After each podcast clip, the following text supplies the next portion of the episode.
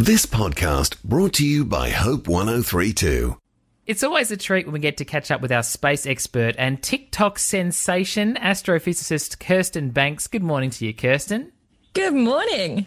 Look, there's plenty of space news around this month, starting with the very first locally made satellite blasting off in Western Australia.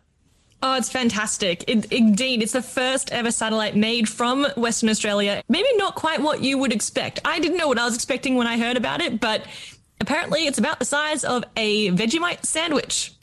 Yeah, is that just because it's an Australian satellite? Is that small?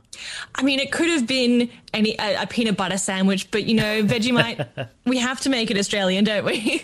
but I think when we think satellites, we think really big things in space, right? Exactly. I, I, never knew you could make yeah. them that small. You really can. They can be quite, quite small. So Binar 1, which Binar is Noongar for fireball, which is fantastic. I love that.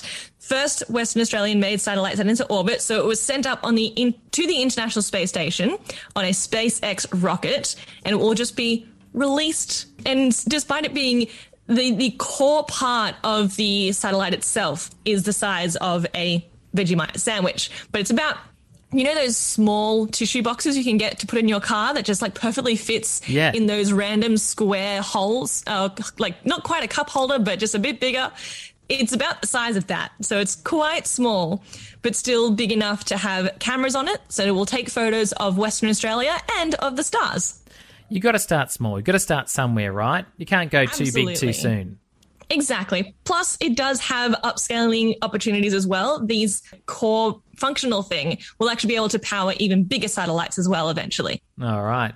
Now, keeping it nice and Australian, there's a piece of Australian flora that's come back to Earth after a space mission.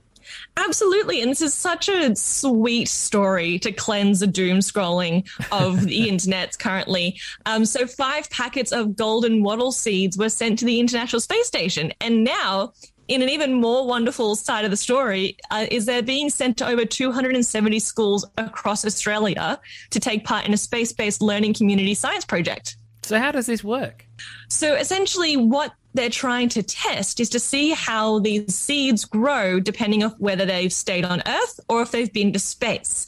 So it will involve the project will involve school students in comparing the growth of these seedlings of those who have been to space and those that have remained on Earth. And this will be one of the biggest space science education experiments ever performed in Australia. Wow. I reckon you must be pretty excited about this being a you know big space fan and, and a space education fan as well. Oh, absolutely. And the best part is that we can get involved as well if we want to. Many of the uh, seed packets have been assigned to schools, but there are still uh, there's still an opportunity to get involved and grow your own space wattle. Oh well, there you go. If you want to know more information on space wattle, look it up and grow some in your backyard. We are always keen to hear about.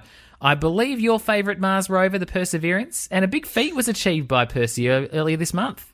Absolutely. Early this month, Percy has taken its first ever rock samples to be collected and then brought back to Earth in future missions. And it's super exciting because this is the first rock cores ever collected on another planet. Wow. Okay. Now, I know that Percy's been up there for roughly six months before it actually picked up this rock. Why is it such a hard thing or big deal for it to actually pick up a rock from the ground and, and store it? Well, the, the mechanism that actually collects the rock samples and for the whole part of this process has about 3,000 parts to it. Ooh. So there's a lot to get sorted. It's very sensitive as well. Um, and it was actually initially supposed to happen a month prior on August 6th. So when they actually went and did that for that initial sample, no rock sample was actually collected because the rock was too crumbly, ah. apparently.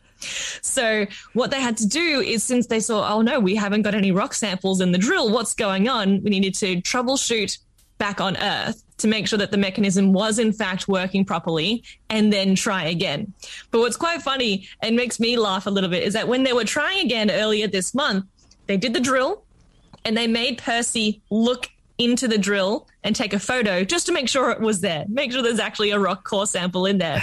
and so I just imagine because Mars and Earth are pretty far away from each other at the moment, it takes uh, several minutes for a signal to go across from yeah. Earth to Mars. So I just imagine Percy has been told what it's supposed to do. It drills, points the drill back to its camera and just stares at it for a few hours until that signal goes to back to Earth for the scientists at JPL and NASA to just make sure it's definitely there. Be like, okay, great, let's send a signal back. You can now deposit that and put that into its little little case and then drop it on the Martian floor. And just imagine if you were on Mars or if there were, you know, yeah. maybe if there's Martians on Mars, looking at Percy just like staring into a drill for hours on end and then just putting it into its thing and then moving on. I think that's very, very funny. Is it? Am I the only one? I'm sure I'm not. Who pictures WALL-E doing this? Like every time I think of Perseverance, I know that he's more complicated than the the cartoon WALL-E, but that's what I think of. Him staring down at a piece of rock in his hand. Absolutely, that's exactly it. Just staring at it for a couple hours, just yes. now, uh, it, this was a bit of an alarming news for me, but I had to read the story to make sense of it. It looks like COVID could be reaching space, but not in the way that we think. It's all in the name. It is all in the name, and this still makes me so concerned. so what what we're doing is currently we're naming new variants with Greek letters. So we have the Delta variant currently in Australia wreaking havoc. There's now the new Mu variant, so MU. Once we run out of Greek letters, because there's a finite number of Greek letters, they're going to start naming the new variants after constellations. And this makes me very sad. It's like, no, don't taint the stars like that, please. So you're talking Orion. You're talking what else? The Andromeda variant, the Libra variant. Imagine the variants named after the star signs. I don't know how well that's going to go. well, let's hope things get under control and we don't end up taking your constellations away from you, Kirsten. I sure hope so. don't want to affect your work or your love for space. And as always, we're really thankful for your time Bring us up to speed on all space news. And you can follow Kirsten on socials at Astro Kirsten as well. Check her out and keep informed of all things space. Thank you for joining us this morning. Always a pleasure. Thanks for listening. Start your day with life words. Subscribe to Hope 1032's free daily email devotional at hope1032.com.au.